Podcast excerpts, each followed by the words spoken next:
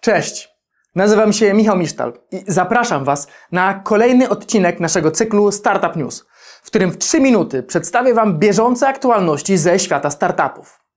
Już tylko kilka dni pozostało na rejestrację i wypełnienie formularza w stworzonym przez PKN Orlen programie akceleracyjnym, który za główny cel stawia sobie wsparcie dla technologicznych spółek skupionych na przykład wokół branży petrochemicznej czy energetycznej.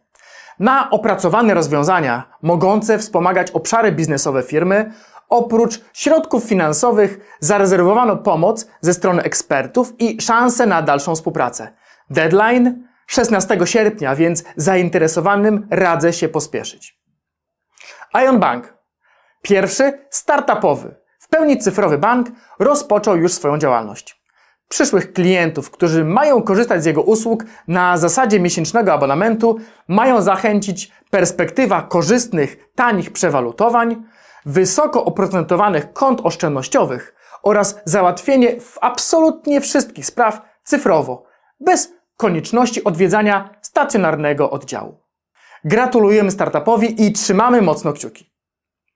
Novakit pozyskał prawie 30 milionów euro inwestycji, którą przeznaczy na innowacje produktowe oraz rozszerzenie swojej działalności na nowe rynki. Platforma służąca do nauki języka angielskiego jest obecnie najpopularniejsza wśród Europejczyków, do których mają w większej liczbie dołączyć osoby z Bliskiego Wschodu oraz Afryki Północnej. Startupom, które są w procesie pozyskiwania inwestycji, Polska Agencja Rozwoju Przedsiębiorczości oferuje 100% dofinansowania na różnego rodzaju konsultacje, doradztwo czy analizy treści umów inwestycyjnych. Wnioski do aktualnego naboru można przesyłać od 19 sierpnia, teoretycznie do końca września bieżącego roku. Jednak w poprzednim naborze zainteresowanie było tak duże, że zapewne 20 sierpnia w południe nie będzie już tego zbierać.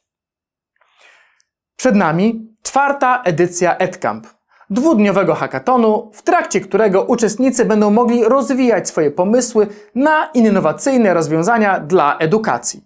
Przedstawiciele najlepszych projektów wezmą udział w serii indywidualnych konsultacji z ekspertami, a w trakcie wydarzenia finałowego trzy zespoły zostaną zaproszone do akceleratora EduLab i staną przed szansą na milion złotych inwestycji w projekt.